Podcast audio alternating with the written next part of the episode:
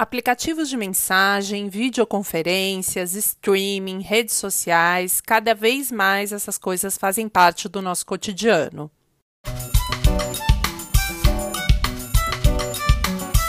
Olá, pessoal! Está começando o podcast Mapoigan Digital, podcast que discute os temas e os dilemas da cultura digital e seus impactos na sociedade e no universo da cultura e da ciência. O Mapoegan Digital é o podcast do Laboratório de Inteligência de Redes da Universidade de Brasília.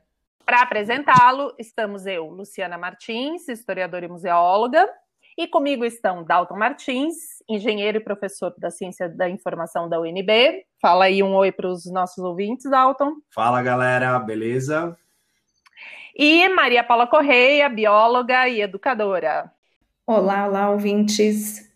Para você que está chegando, numa, uma Poegan Digital é dividido em dois blocos. No primeiro, a gente vai debater o tema do dia, e no segundo, trazemos uma entrevista com um convidado especial. O nosso tema de debate do nosso podcast de estreia é justamente cultura digital.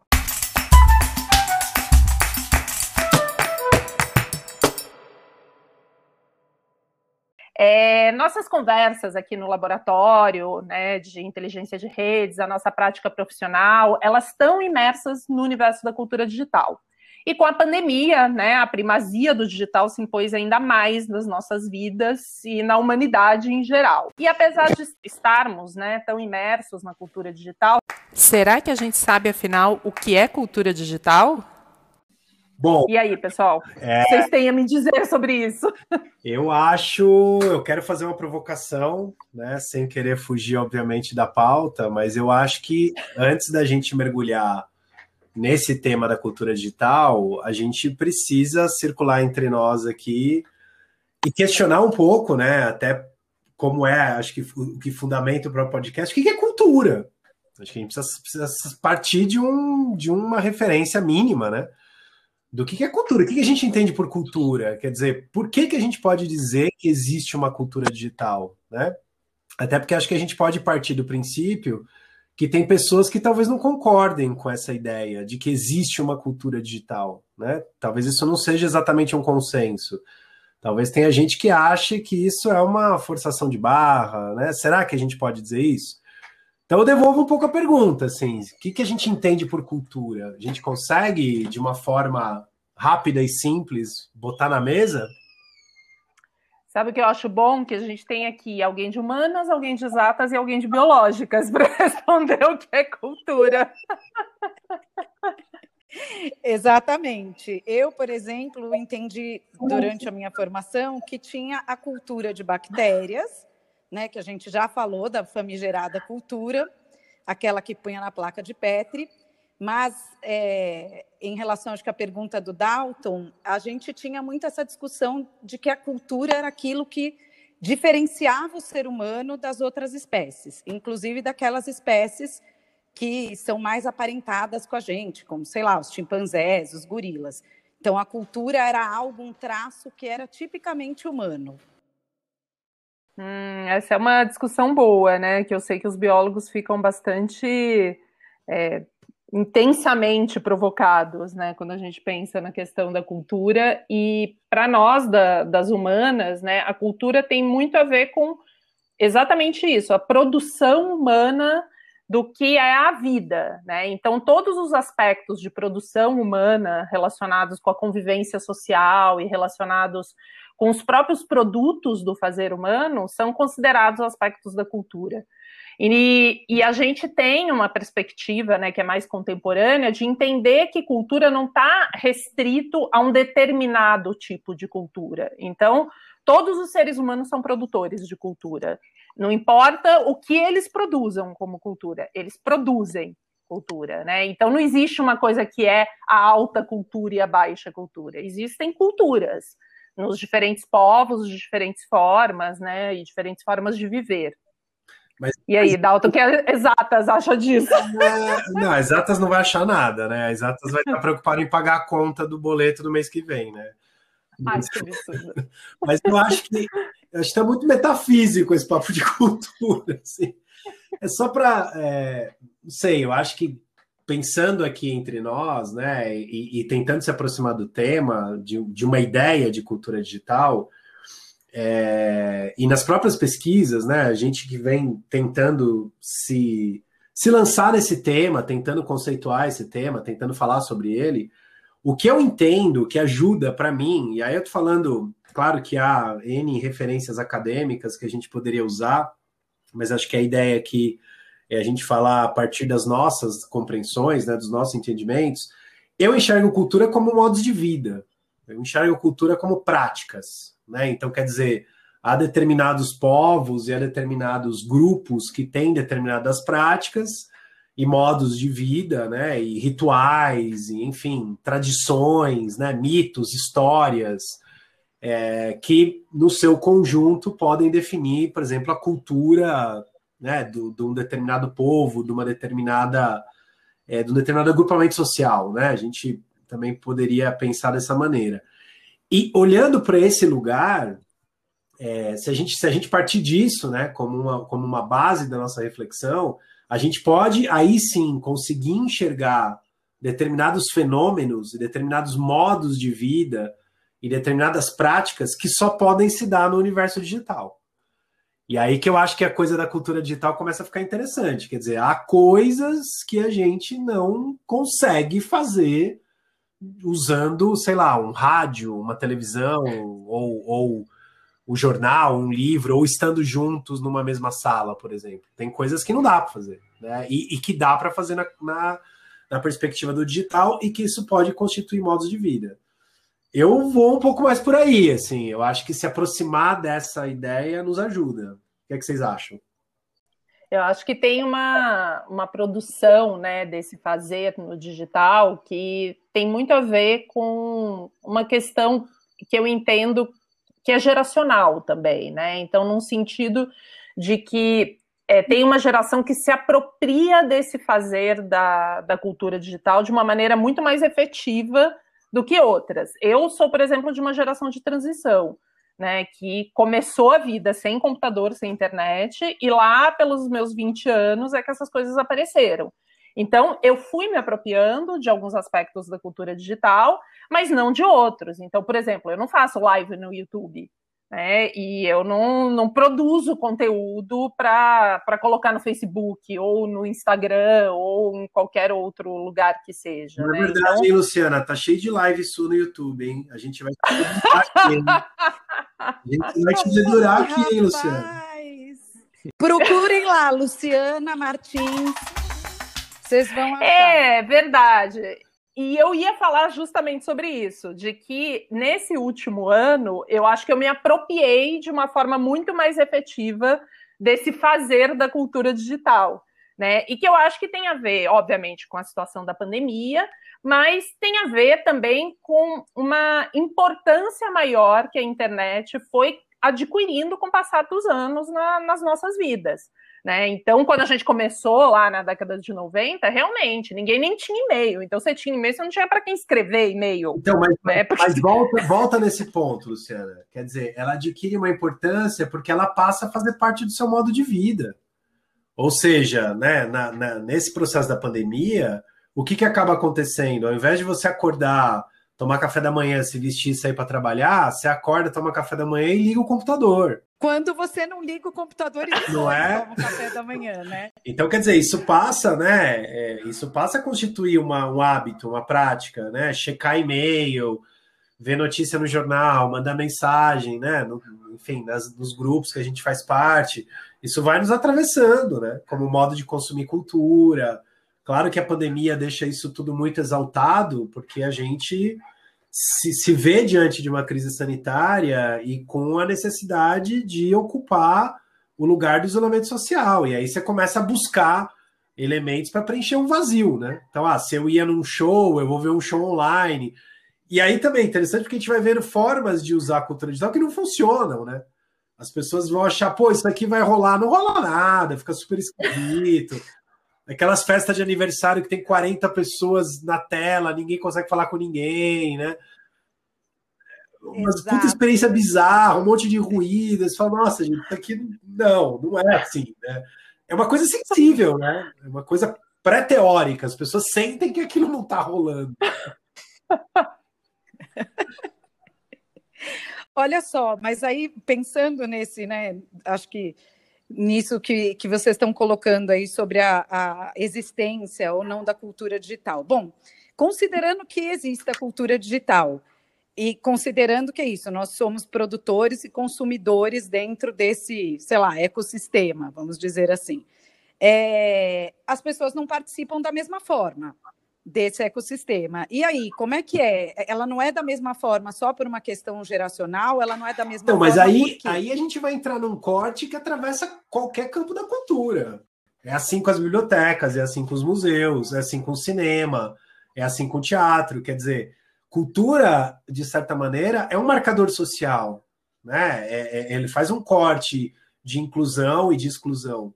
E não seria diferente da cultura digital. Então, quer dizer, eu acho que o, o diferencial, se é que a gente pode dizer assim, é que a cultura digital exige né, determinados é, equipamentos e infraestrutura que tenha muito mais a ver com a casa das pessoas. Né? É, é, diferente, por exemplo, uma biblioteca muitas vezes é produto de uma política pública. Né? A prefeitura tem que construir a biblioteca ou não, ou não constrói.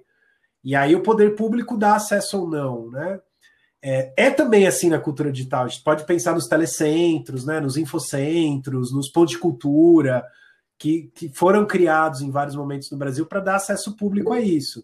Mas, de alguma maneira, é, você pode ter o seu celular com o seu 4G, você pode ter a sua banda larga em casa, mas isso custa, né? Isso tem um corte é, excludente. Então, sem dúvida, acho que a, a mas não é diferente com outras formas, né? Acho que é isso que é importante a gente reconhecer.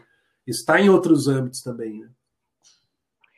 É, eu acho que um dado interessante para trazer é da PNAD contínua, né, da tecnologia da informação e comunicação, é, de 2018, mostra que quase 80% dos domicílios brasileiros utilizam a internet. Claro, sem entrar aí no, no mérito da qualidade dessa internet, como é que ela é, né?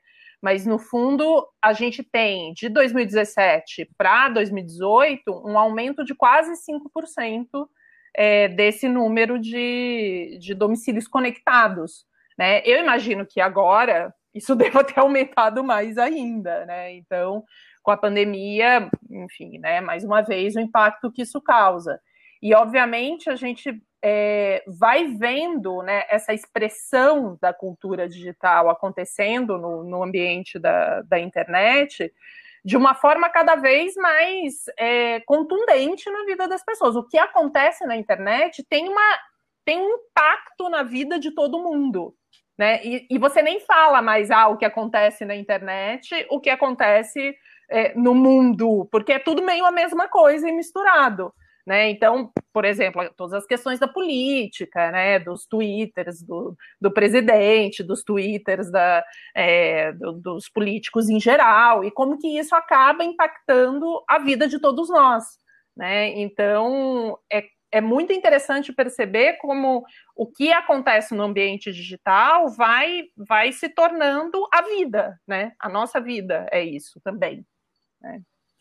É, e acho que, Luciana, você chama atenção para uma coisa, né? Voltando para essa ideia de práticas e de modos de vida, que é a nossa vida vai sendo ordenada, né? E vai sendo pautada por algoritmos, né? Por ferramentas digitais. Então, o modo que a gente compra, o modo que a gente namora, o modo que a gente estuda, o modo que a gente trabalha, né? O modo que a gente se diverte vai sendo atravessado por experiências e se a gente começa a compreender essas experiências, elas têm que tra serem trazidas para uma perspectiva crítica, né? Que é o que nos leva a fazer esse podcast aqui, é o que nos leva a abrir esse espaço de debate. A gente precisa falar disso, a gente precisa entender isso é, mais do que apenas usar isso, né? Até porque uma parte significativa dessa cultura digital hoje está muito longe daquilo que a gente quer. Né? Não, é, não é porque a gente está falando cultura digital que nós estamos falando de uma coisa que é legal, uma coisa que é boa, não necessariamente, né? Vide fake news, eleições e tudo mais que a gente poderia derivar daqui. Então, cabe uma postura crítica, inclusive para repensar como essa, essa perspectiva está se dando na sociedade.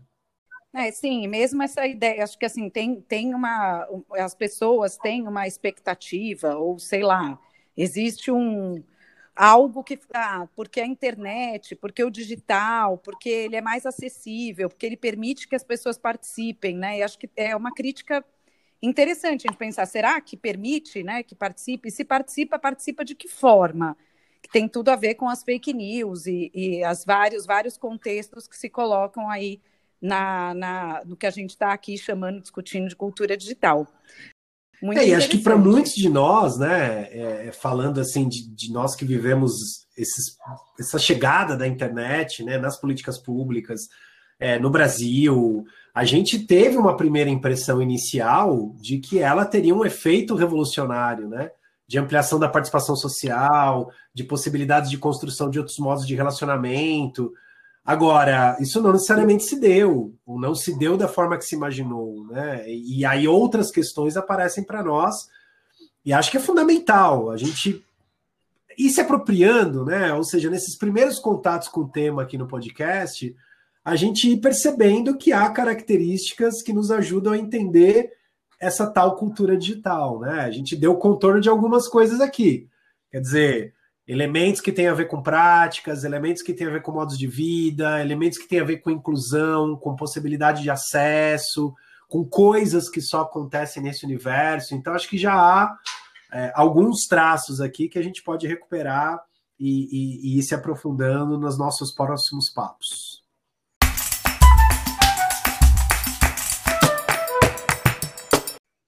Maravilha, então, gente. Vamos para o nosso segundo bloco para falar com o nosso convidado especial de hoje, que é o José Murilo Costa Carvalho Júnior.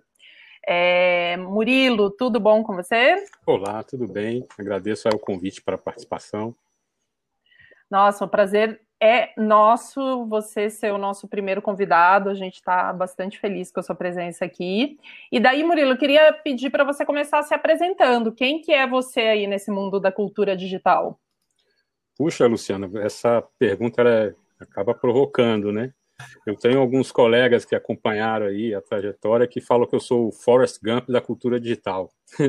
Não sei se não sei se a gente tem que explicar isso né, para gerações mais novas, mas era aquele filme onde o cara aparecia na foto em todos os momentos importantes do, do processo histórico. Não sei se isso é um, é um elogio, enfim, mas é, de fato eu tive a sorte de estar presente em todos esses momentos. Né? Achei muito legal a conversa de vocês aí sobre o que é cultura digital. E eu, assim, quando eu comecei, é, lá na virada dos anos 80 para os anos 90, antes da internet se popularizar, eu, eu identifico que havia um, um momento pré-cultura digital que foi é, o momento do desktop publishing, né? Aquela situação onde, com o advento das impressoras laser e o surgimento dos primeiros softwares de diagramação né, para computador pessoal, houve uma revolução na produção de material gráfico, né? De, ou seja, a gente começou a fazer, produzir livros, né? A, partir do seu computador. É, lembrando que a gente ainda não tinha internet né, para essa difusão de conteúdos em massa, mas de uma certa forma já era uma grande democratização cultural, né, que você botava na mão de pessoas essa difusão de conteúdos em, com, com uma qualidade que a gente não muito diferente do que a gente tinha antes. Né. Então isso foi o primeiro momento assim que, que eu vivi. Depois, enfim, no Ministério da Administração Federal e Reforma do Estado, com o ministro Bresser Pereira, a oportunidade de fazer o, primeiro site de governo brasileiro, né, o brasil.gov.br. Isso foi em 96. É, e foi muito interessante, ou seja, pegando, o ministro falou, precisamos fazer o site, tem que, você tem que aprender HTML. Aí eu comprei um livro lá que me ajudou isso numa, num site que estava começando suas operações na, na web, né, aquela livraria chamada Amazon. E, e aí eu comecei a entrei nesse mundo, virei o, o homem site, começava a fazer site para todo lado. Enfim, em 97 o próprio ministro Bresser criou uma área só para cuidar de internet no ministério, né? e isso foi um momento interessante porque ele criou uma área que não estava ligada nem com a área de TI, nem com a área de comunicação social, né? Ou seja, eu acho que ele teve essa grande sacada de que a internet era algo que era maior do que essas dimensões que já estavam pensadas e que já tinham o seu, seu, seu quadradinho ali, né? Então, é, isso foi um grande aprendizado para mim, até para entender como lidar né, com essas questões de cultura digital no âmbito da administração pública. Depois fui para o Ministério da Ciência e Tecnologia, junto com o Bressler, ou seja, lá a gente criou o primeiro blog com comentários, um site de governo com comentários, né, em 2001, imagina, na época que os blogs... Super moderno. que os blogs já estavam começando, né? Era um site de difusão científica para jovens, enfim. E depois, obviamente, um momento que eu acho que foi um, um, culminou assim foi a época no Ministério da Cultura, né? Na época com o ministro Gilberto Gil e a, a criação também de uma área específica para cuidar do tema que foi a coordenação geral de cultura digital. Isso do setor que eu participei entre 2008 e 2016, né? É, o, o, a gente fala do Gil, a gente não pode deixar de lembrar de que em 97 ele já estava falando né, que ia criar minha homepage, fazer meu website. E, de fato, ele trouxe para dentro do Ministério uma visão muito avançada de, de, dessas práticas. Não só ele trouxe a visão, mas como conseguiu atrair também para o Ministério pessoas que tinham uma, uma vivência, uma experiência e, e um ativismo muito interessante. Né? Bom, foi lá que a gente fez o primeiro site de governo do mundo baseado em WordPress, né? Ou seja, era exatamente esse espírito, né, de trazer é, o que era novidade. Enfim, mas assim, eu fiquei muito provocado com vocês falando aí sobre, sobre cultura digital, né? O que, que é cultura, o que é o digital. Eu sigo, assim, a, a, um pouco essa ideia da prática, né? Da cultura de uso. E quando a gente é, fala em prática, em cultura, nós estamos falando de um conhecimento aberto, acessível, que pode ser é, assimilado né, pelo, pelo povo em, nas suas mais diversos níveis. É, bom, quanto ao aspecto digital, ele, ele vem abranger um campo mais amplo do que antes se conhecia como informática ou tecnologia da informação, né? Ou seja, ele, é, ele, ele explode, digamos assim, em muitos significados. E essas, essa, porque essas denominações anteriores, ou seja, de informática, tecnologia da informação, elas remetiam ao trabalho de técnicos, né, especialistas, um conhecimento que tem um certo domínio por uma classe específica de profissionais. É, quando nesse, nesse âmbito se junta o aspecto rede, né, assim, a gente tem todos os conteúdos, é, de uma certa forma, todos os usuários desse grande ambiente à distância de um clique. Então, isso é um, uma revolução realmente muito grande. Né?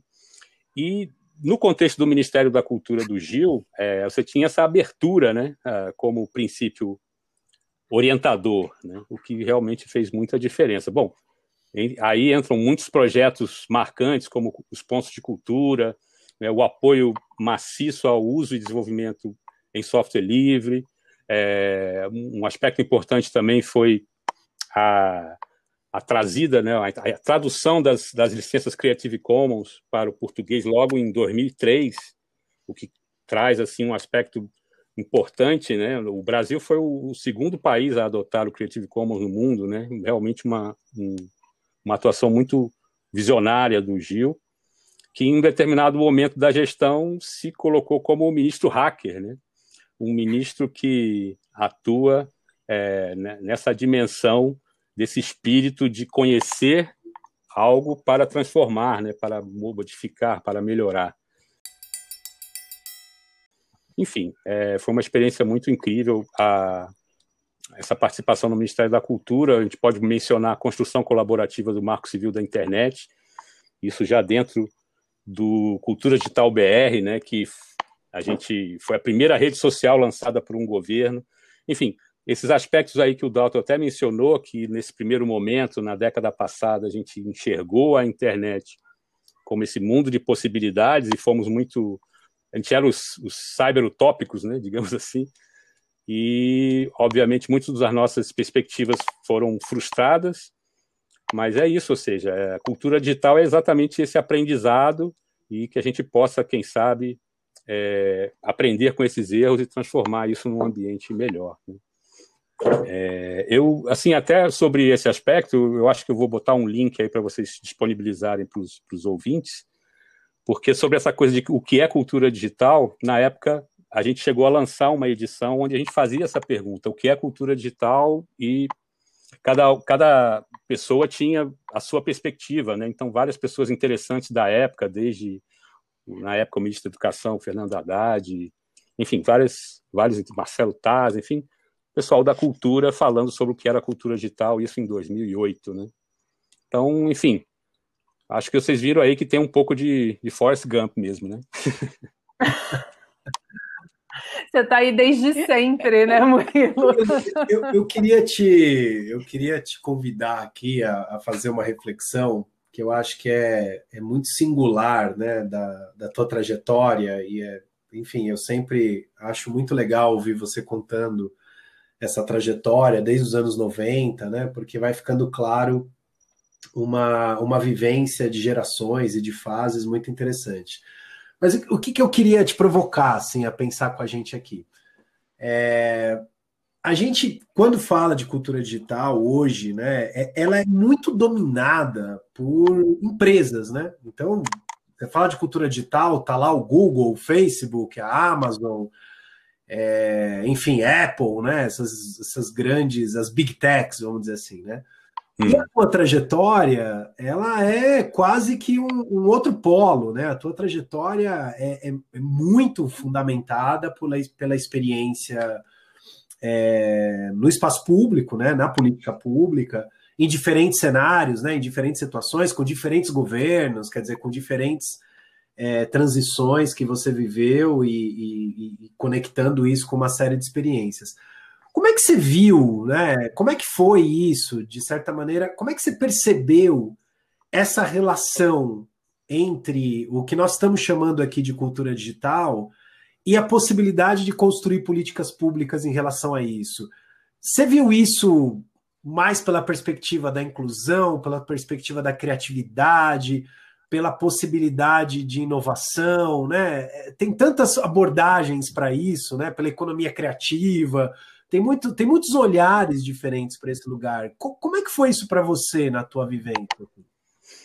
Então, Dalton, é, eu acho assim que o que a gente viu acontecer foi uma coisa assim muito diferente daquela perspectiva que a gente tinha a partir da perspectiva da, da política pública, né? Uma coisa que o, o pessoalmente no, na gestão Gil foi muito provocada era uma reflexão sobre qual seria o papel do Estado nesse ambiente. Né? A gente pode lembrar do John Perry Barlow dizendo assim de que governos tirem as suas mãos da nossa rede, assim uma, uma, uma postura assim até um pouco é, agressiva no sentido de dizer que aquilo ali não era lugar de governos, né? No entanto, assim, o que a gente viu é que enquanto a gente estava pensando política pública e aí é, retomando as questões de software livre, é, a questão do Creative Commons, trabalhando direito autoral para que ele pudesse ser melhor é, utilizado no ambiente digital, porque ele era totalmente inadequado, para principalmente a lei brasileira, enfim. Então, assim, é, é, é, como eu falei, o princípio de abertura, né, onde você está dando a todos essa oportunidade. E, de fato, o que a gente viu foi um, um movimento de fechamento, né, de concentração, que a gente pode entender facilmente pelo próprio movimento né, do, do sistema capitalista, enfim, mas a gente, a gente, o que a gente, a nossa crítica ficou no sentido de que o espaço da política pública ele é grande, ele é potente e ele, no final das contas, acabou sendo completamente tolhido pelos, pelo outro ambiente, o ambiente corporativo, né? Então, assim, o que eu vejo hoje é que a gente tem um, um cenário onde seria muito interessante recuperar aquela ideia, né, de de, desse protagonismo sobre, os, sobre software livre, sobre conteúdos abertos, sobre plataformas descentralizadas, né, a descentralização da web. Né, eu acho fundamental esse caminho. Hoje em dia, é, o que a gente tem é o movimento indie web, né, que eu acho que é o que mais se, se aproxima do que dessa, dessa reflexão, é que fala exatamente nesse sentido, né, que é uma perspectiva voltada para as pessoas, né, uma, uma alternativa a essa web corporativa nesse contexto, ou seja, o que a gente está falando é que o seu conteúdo que você publica é seu, deve pertencer a você, não a uma empresa, né?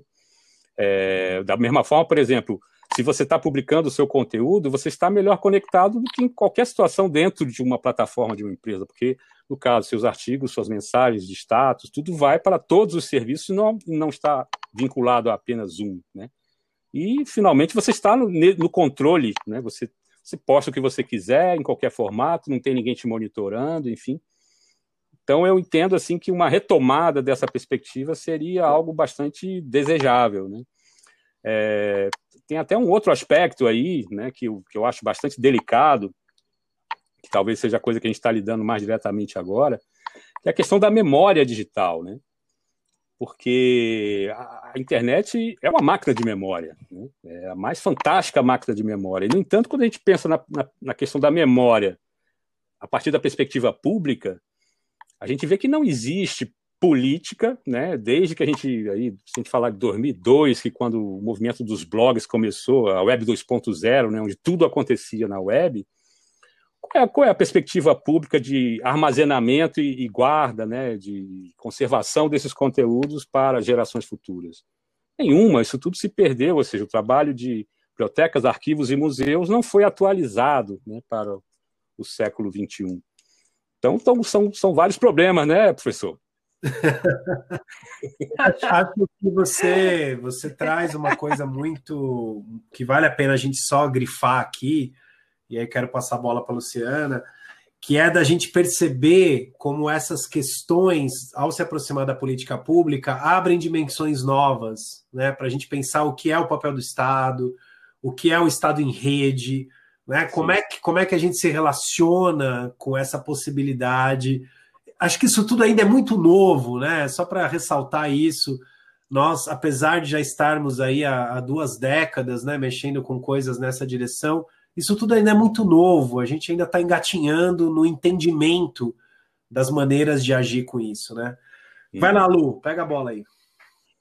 Então, é, até aproveitando esse gancho do Murilo falando, né, dos museus e da memória, é, queria, Murilo, ouvir um pouco de você, como é que você entende a entrada dessas grandes empresas, né, de donas daí do, do espaço né, digital, e a relação disso com o universo dos museus, mais especificamente, né? Você tem atuação aí no Instituto Brasileiro de Museus, a gente trabalha em parceria no laboratório com o Instituto, pensando a digitalização dos museus, né, dos acervos dessas instituições e a disponibilização de, pública disso na internet. E, ao mesmo tempo, a gente vê um movimento em muitas instituições né, de usar as estruturas dessas grandes empresas para né, prover esse é, acesso aos acervos, passando por essa curadoria aí das empresas. Como é que isso fica? Como é que as coisas é, podem se relacionar dentro de uma perspectiva de política pública para a nossa área que, que dê para a sociedade o acesso a essa informação de forma livre na internet. É, foi, um, foi um movimento né, das, das corporações tomarem a frente, né, o protagonismo, digamos assim, na, no espaço da rede, né?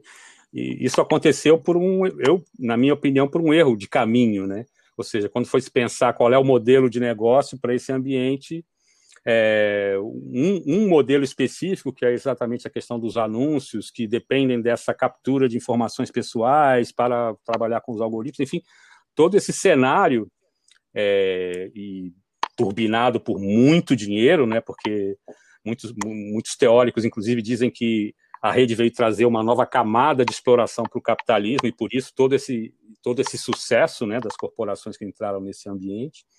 É, enfim, é, tudo isso foi muito bem sucedido. E a política pública, enfim, ficou para trás. Né? Mesmo, mesmo a política pública de cultura digital do Brasil, que teve o reconhecimento no mundo inteiro, a gente, na época, nos anos 2000, a gente viajava pelo mundo e era saudado como assim, a grande vanguarda da rede. Né? Nós ficamos para trás também, enfim, não, não, não, não, houve chance de disputar esse espaço. E, e aí, naturalmente, ou seja, principalmente as, as, instituições de memória, ou seja, talvez o elo mais fraco aí dessa cadeia, acaba migrando para onde existe a vitrine, a, a, possibilidade, né? Até porque a construção desses, dessas tecnologias que poderiam dar suporte a essas instituições não estava presente. Né? De uma certa forma, o que nós estamos fazendo hoje é, é retomar esse caminho do que eu chamo de, de indie web, né, dessa independência com as tecnologias web para é, desenvolver seus, sua própria missão. Né? Então, hoje no, no IBRAM, eu acho que é um, um momento, imagina, o IBRAMzinho, coitado ali, navegando em mares revoltos, né? quase sendo extinto às vezes, enfim, é, ele é, está, é, de uma certa forma, na vanguarda desse processo e oferecendo né, essa possibilidade de, de, ter essa própria tecnologia em software livre, uma, uma tecnologia atual, né, atualizada, eh, em sintonia com tudo que está acontecendo né, de, na vanguarda da, dessas tecnologias de web e oferecendo essa possibilidade para essas instituições culturais. Eu entendo que isso é um, movimento fundamental, importante, que né, estamos todos trabalhando duramente para que ele dê certo. É o nosso espírito hacker que permanece, né? Exatamente. né? gente, então bom. vamos finalizando, porque não parece, mas já passou bastante tempo da gente conversando.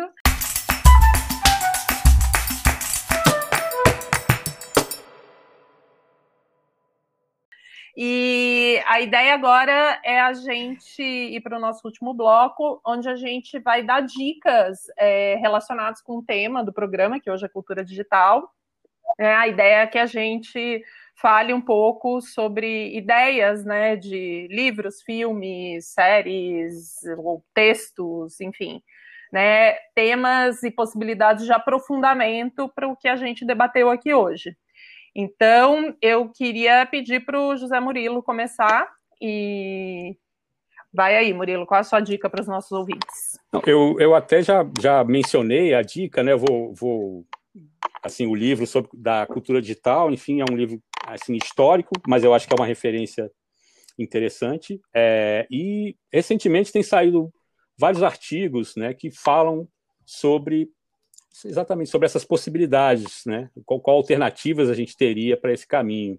É, um artigo recente do Ronaldo Lemos, é, que foi um dos responsáveis por, por, por, trazer o Creative Commons lá em 2003, então uma pessoa bastante ligada nesses movimentos que é, exatamente faz essa crítica e menciona até uma, um processo de colonialismo digital, nos, do qual a gente teria que é, se, de alguma forma, tentar trabalhar para sair dessa situação. É, eu vou passar os links para vocês, para vocês depois colocarem ali no, nas informações do podcast para o acesso dos ouvintes. Legal, José Murilo, obrigada, obrigada pela sua presença, já agradecendo. E Dalton, Dalton, qual é a sua dica? É, eu quero mencionar aqui um artigo é, que foi um número, na verdade, de uma revista do Centro de Pesquisa e Formação do SESC de São Paulo, o CPF, né? Ele organizou uma revista que foi publicada em novembro de 2018 é, que traz vários artigos que discutem as questões da cultura digital, né? Foi, isso é produto de um grupo é, de pesquisa que se reuniu no SESC durante vários encontros para debater essas questões. Tem vários textos interessantíssimos, né, de colegas e, e enfim, pesquisadores do tema. E eu destacaria um texto é, escrito por, por mim mesmo, né, que chama As Práticas da Cultura Digital que é um texto para discutir exatamente essa ideia de cultura digital, para discutir um pouco como conceituar a cultura digital. Esse texto tem por intenção é, fundamentar um pouco a compreensão do nosso laboratório, né, do nosso grupo de pesquisa, do que a gente entende por cultura digital. Então fica a dica do número da revista, é o número 7 de novembro de 2018, e esse artigo aí dando uma grifada. Essa é a dica de hoje. Maravilha, Dalton, obrigada. Maria Paula, sua dica de hoje? A minha dica de hoje são duas músicas aí do nosso querido ex-ministro da Cultura, grande músico, entusiasta da democratização da cultura digital, é, que é o Gilberto Gil. A primeira delas é Parabólica Mará, foi gravada em 91 e ela brinca com a ideia do encurtamento das distâncias e do tempo e da ampliação das possibilidades trazidas pela tecnologia. É, a segunda música, que já foi citada pelo Zé Murilo, é Pela Internet, que foi gravada em 1996. é, nessa música, é, o Gil é, faz uma espécie de convocação para as pessoas é, participarem né, do mundo digital, é, invocando a criatividade, o debate, conclama a liberdade. Né, acho que nessa perspectiva que essa liberdade exercida, nem que seja, ou mesmo que seja, é, digitalmente. Enfim, são duas músicas que eu acho que criam uma narrativa, poderiam né, criar uma narrativa temporal de como as tecnologias é, entram e impactam a nossa vida, a vida em sociedade. Né? Essas, são, essas foram as minhas dicas de hoje. A minha dica para esse episódio é o documentário da HBO chamado Fake Famous, Falsos Famosos, que é um documentário no qual o jornalista Nick Bilton ele transforma, faz um experimento para transformar três pessoas comuns em três pessoas famosas. Ele parte da máxima de que em 10 minutos ele conseguiria criar um influencer. E a partir daí, dessa premissa, ele escolhe três pessoas e vai criando uma série de estratégias para torná-las famosas nas redes sociais. Então fica aí a minha dica Fake Famous do HBO como uma, um experimento interessante para entender o uso das redes sociais hoje em dia.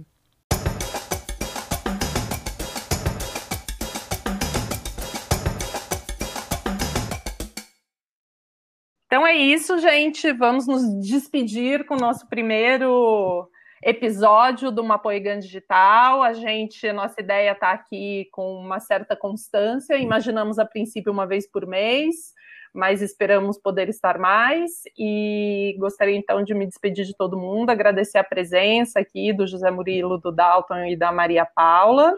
Beleza. Bom, eu quero agradecer a oportunidade, eu quero desejar também vida longa ao Mapoigan Digital e que esse seja o início de uma jornada interessante aí para todos. Maravilha, Murilo, super obrigada pela sua presença e gente, esperamos estar aqui em breve de volta com o Apoio Digital, é o podcast do Laboratório de Inteligência de Redes da Universidade de Brasília. Até a próxima.